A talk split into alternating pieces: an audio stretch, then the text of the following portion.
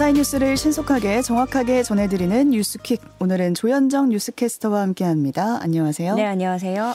네, 정부가 일제 강제징용 해법을 공식 발표했는데요. 네. 예상은 됐던 대로 제3자 변제 방식으로 이제 가기로 결정을 했는데 파장이 커지고 있습니다. 네, 그간에도 논란이 이어져 왔던 제3자 변제 방식이죠. 그러니까 음. 일본 기업이 아니라 재단을 출자해서 국내 기업들이 변제하는 방식입니다. 재원은 민간의 자발적 기여로 마련이 되는데요. 특히 1965년에 한일 청구권 협정 당시에 일본 자금을 지원받았던 포스코를 포함해서 이런 한국 기업이 우선 재단에 기부할 것으로 보입니다. 음, 네. 어, 정부는 이번 발표를 하면서 미래지향이라는 방향성을 강조를 했는데요. 박진 외교부 장관은 자유민주주의, 시장경제, 법치, 인권이라는 보편적 가치를 공유하는 가장 가까운 이웃인 일본과 함께 한일 양국의 공동 이익과 세계 평화를 위해 노력해 나갈 수 있길 바란다라고 말했습니다. 음. 그러면서 일본으로부터 새로운 사죄를 받는 것이 능사가 아니라 일본이 표명한 반성과 사죄의 담화를 일관되게 일관되게 이행하는 것이 더 중요하다라고도 밝혔습니다. 네. 그렇지만 우리 피해자 측이 강조하는 건 사실 전범 기업과 일본 정부의 진정성 있는 사과인 거잖아요. 그쵸. 정작 일본이라는 주체가 완전히 빠져 있는 음. 거고요. 당장 외교부 앞에도 이번 방안이 반인권적이자 반역사적 굴욕해법이라면서 시위가 계속되고 있습니다. 네. 일반 시민들의 반응은 어떤가요? 일단 뭐 대학교 커뮤니티를 보면 음. 일본의 승리, 한국의 무참한 패배다라는 반응이 줄을 이루고 있습니다. 있었습니다. 이번 결정으로 일본으로부터 제대로 된 사과를 받기엔 어려워진 것 같다. 국민을 외면하고 외교를 선택했다. 일본에 당한 일을 한국인들이 돈 모아서 배상하는 것이 정의라고 할 수 있겠느냐. 음. 피해자들에게 돈을 주는 것보다 더 중요한 건 일본의 식민지배 불법성과 그로 인한 피해자가 있었음을 인식시키는 건데 이런 식으로 돈 줄 거였으면 진작에도 줄 수 있었다 등등의 반발이 음. 있습니다. 네. 반면에 또 반대로 다들 살아계실 날이 얼마 남지 않았는데 빠르게 보상받고 싶어하는 분들도 계실 것이다. 한일 관계가 가까이 엮여 있고 복잡하다 보니 협력이 필요할 땐 해야 한다고 본다. 등등의 현실적인 선택이었다라는 음. 반응도 있습니다. 하지만 그런 반응에서조차도 다만 과연 이게 최선이었을까 하는 생각이 음. 든다라는 입장이 대부분이고요. 네. 어, 피해자인 양금덕 할머니가 지난해 박진 외교부 장관에게 보냈던 편지도 재조명되고 있습니다. 당시 양금덕 할머니는 미쓰비시가 사죄하고 돈 내놓으세요. 다른 사람이 대신 주면 나는 무엇이 될까요? 음. 만약에 다른 사람들이 주면 절대로 받지 못하겠습니다. 하고 서툰 한글로 적은 편지입니다. 네. 어, 당장 일본 정부와 언론은 일제히 환영의 뜻을 밝히고 있고요. 그렇지만 어제 우리 정부가 이 배상금 지급 방안을 발표한 뒤에 직후에 전범 기업인 일본제철과 미쓰비시 중공업의 공식 입장도 나왔는데 일본제철은 한국 정부의 자국 내 조치에 대해 언급할 입장이 아니다. 음. 미쓰비시 중공업은 이란 청구권 협정에 의해 완전하고 최종적으로 해결됐다는 것이 당사의 입장이다라고 음. 밝혔습니다. 네, 간략히 내용 정리해 드렸는데 2부 정치권 소식에서 좀 더 자세히 다뤄보겠습니다. 경기도 화성시에 있는 자동차 부품 공장에서 불이 났는데요. 이 불이 인근 공장으로까지 옮겨 붙었어요. 네, 어제 오후 1시 51분쯤 경기도 화성시 팔탄면 노하산단에 있는 자동차 부품 공장에서 화재가 발생했습니다. 소방 당국은 인접 소방서 5, 6곳의 인력과 장비를 동원하는 대응 2단계를 발령하고 2시간여 만에 큰 불을 잡았고요. 음. 화재 발생 4시간여 만인 저녁 6시 23분에 불은 완전히 진압됐습니다.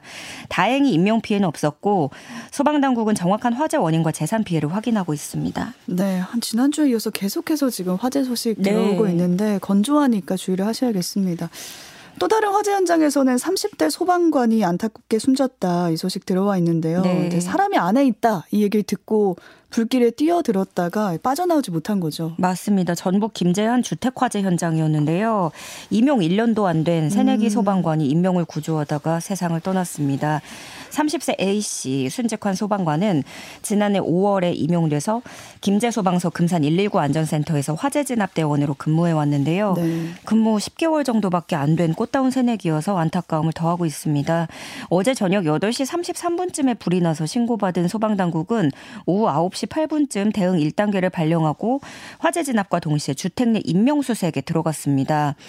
어, 이 당시에 그 주택을 간신히 빠져나온 할머니는 음. A 소방관을 붙잡고 아내 할아버지가 있다라고 다급하게 말을 한 거죠. 어. 그리고 이 말을 듣고 A 소방관이 불길에 휩싸인 주택 안으로 들어가서 어, 구하러 뛰어 들어갔는데 그렇지만 A 소방관은 결국 주택에서 빠져나오지 못하고 할아버지와 함께 숨진 채 발견됐습니다. 네.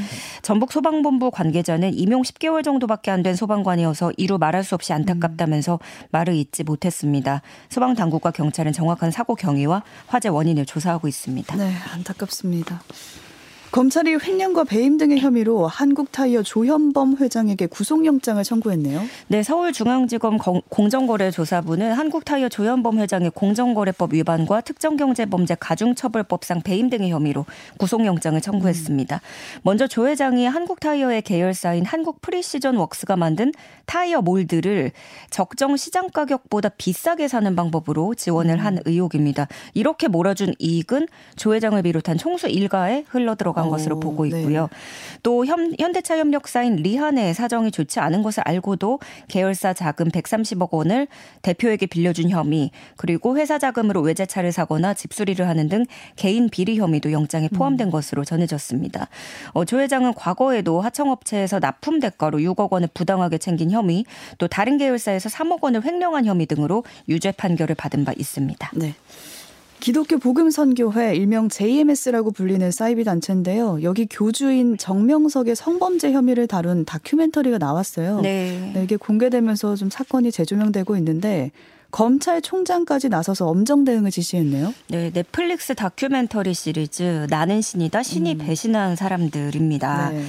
여기에는 이제 딱 JMS뿐만이 아니라 아가동산 만민중앙교회 등등이 나와 있는데 음. JMS 측에서 그 전부터 끈질기게 방송 금지 가처분 신청을 냈었는데 이제 방영이 된 거죠. 그리고 네. 이 파급력 파장은 대단한 상황입니다.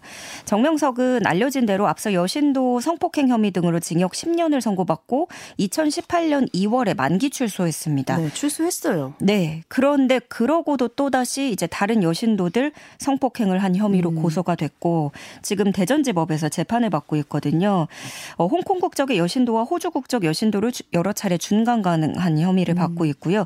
지난달 13일에 3차 공판이 진행됐었습니다. 또 지난해 12월부터 지난 1월까지 한국 여성 신도 3명의 고소장도 추가로 접수된 상황입니다. 네, 정명석은 혐의를 부인하고 있나요? 네, 그렇습니다. 일관되게 줄곧 계속 부인을 하면서 어. 본인은 메시아라고 한 적이 없고 피해자들을 세뇌하지 않았고 그 그들이 한거 불능 상태가 아니었다라고 음. 주장을 하고 있습니다. 피해자들과 성적 행위를 한 적도 없고 그런 행위를 정당화하도록 교육한 사실도 없다라고 말합니다.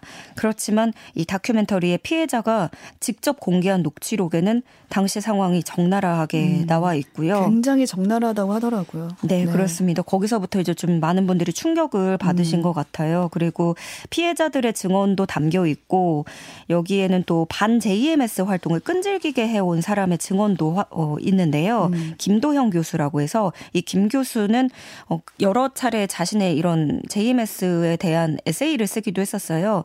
그 책에서는 가장 섬뜩했던 순간에 대해서 부친이 아버지가 테러를 당한 뒤에 병원에 입원했는데 그 병원 주치의마저 JMS 신도였다라는 어. 점을 또 말하기도 했었습니다. 다큐멘터리를 본 분들은 보기 괴롭다, 음. 어, 역겨워서 껐다 이런 반응들이 많거든요. 저도 이제 보다가 결국에는 어쨌든 간 뉴스를 해야 되니까 저다 음. 보긴 했는데 어 한 번에 보질 못했어요. 중간중간 끊어내고. 못 보겠더라고요. 네. 네. 그러다 보니까 이게 아무래도 음. 선정성 논란에서도 좀 자유로울 순 없었는데 제작 프로듀서가 말하기로는 10분의 1 수준으로 수위를 낮춘 것이고. 낮춘 거다. 네. 중요한 것은 이 모든 것이 사실이라는 것이다. 라고 밝혔습니다. 음. 그러면서 녹취를 또 공개하고 그렇게 좀 자극적이었던 이유는 어, 초반 1분의 일부러라도 이제 그 신도들이 혹시나 열어보면 어, 깨달을 수 있길 바란다라는 음. 의도였다고 해요.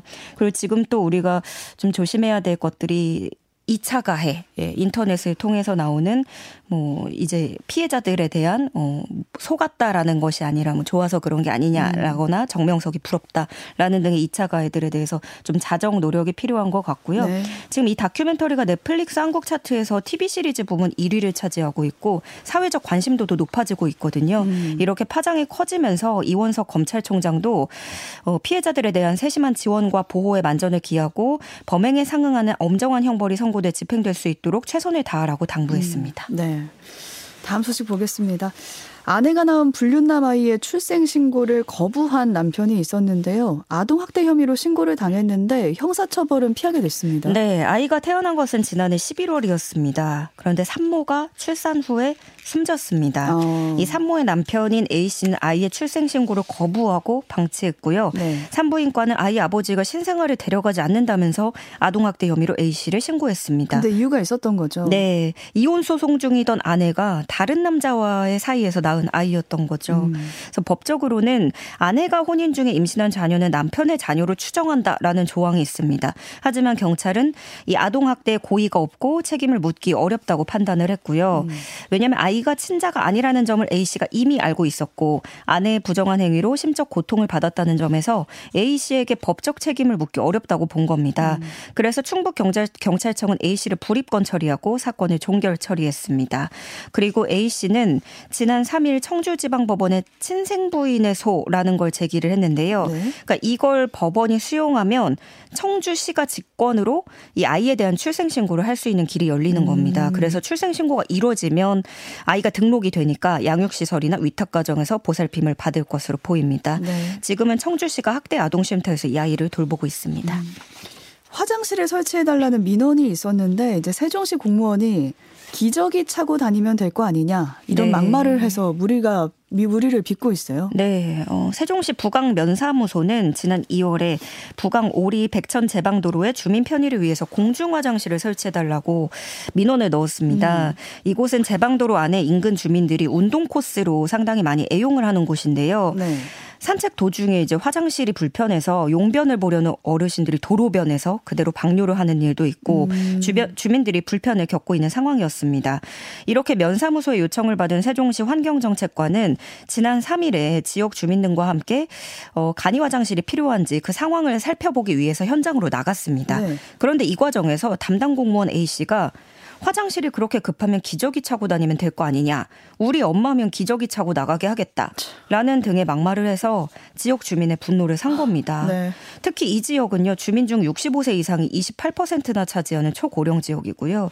이런 소식을 들은 주민들은 제정신이냐. 음. 어떻게 그런 막말을 쏟아댈 수 있느냐 하면서 분개를 했고요. 네. 다른 시민들도 그게 위민 행정이냐. 공무원이 그렇게 잘나느냐 하면서 불만을 터뜨렸습니다. 논란이 생기자 A 씨는 이해가 부족했다. 실수를 인정한다라면서 음. 앞으로 조심하겠다고 해명한 것으로 알려졌습니다. 네, 사과할 수밖에 없죠, 이거는.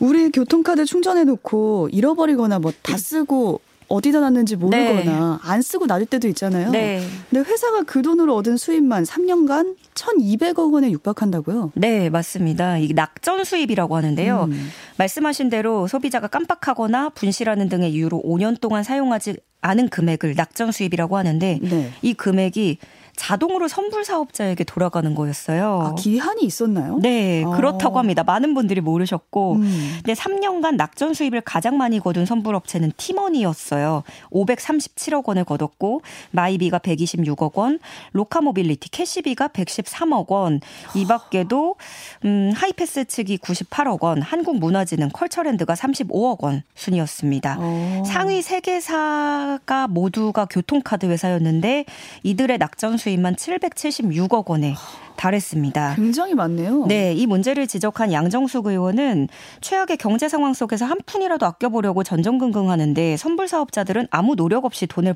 벌고 있다면서 스타벅스 코리아의 그런 선불 충전금에 적용했던 유효기간 폐지를 참고할 필요가 있다라고 음. 지적을 했습니다. 누리꾼들 이 소식을 접하고 유효 기간이 있었냐. 그런 게 어딨냐. 내 돈인데 왜 맘대로 가져가냐. 저런 건 통지를 해줘야지 왜 그냥 꿀꺽하냐. 음. 어, 분실했을 때나 안 쓸때 어, 환불 한번 받기도 정말 힘들다. 신청서를 프린트하고 우편으로 본사에 보내라는데 이런 식으로 몇백 원, 몇천 원 포기하니까 회사가 배를 불리고 있었구나 음. 하는 반응들이 일색을 이루고 있습니다. 네. 저도 한 몇백 원, 몇천 원이라고 생각했는데 이렇게 들으니까 갑자기 되게 엄청 많은 것 같아요. 그동안 쌓인 돈이 굉장히 많구나라는 생각이 드네요. 네. 전남 여수양 고등학교 교감과 교사가 학교 앞에 사람이 쓰러져 있는 거예요. 네. 그래서 심폐소생술로 구했다 이런 사실이 뒤늦게 알려졌네요. 네, 지난 3일 오전 8시께 여수 부영여자고등학교 앞에서 교통안전 자원봉사를 하던 70대 A 씨가 갑자기 쓰러졌습니다. 음. 어, 근방에서 등교 지도를 하던 정병영 교감과 박상식 교사는 A 씨가 의식이 없는 것을 발견하고 곧바로 심폐소생술에 돌입했습니다. 어, 두 사람은 학교에서 배웠던 심폐소생 술 교육을 떠올리면서 119에 신고부터 하고 기도 음. 확보에 나섰고 5분 동안 심폐소생술을 했는데도 A 씨가 깨어나지 않자 교대를 하면서 계속 지속해서 압박을 했고요. 네. 10여 분 동안 쉬지 않고 진행한 심폐소생술 덕분에 A 씨는 입을 벌리면서 의식을 회복했습니다. 음. 그리고 119에 의해서 병원으로 옮겨졌고요. 다행히 생명에 지장이 없는 것으로 알려졌습니다. 다행입니다. 어, 두 사람은 학교에서 배운 응급조치가 생명을 살릴 수 있다는 것을 실감한 만큼 교직원과 학생들에게 다양한 안전교육을 실시할 계획이라고 밝혔습니다. 네, 학생들이 보고 배울 게 많은 교육자분들이네요. 조현정 캐스터와 함께했습니다. 고맙습니다. 고맙습니다.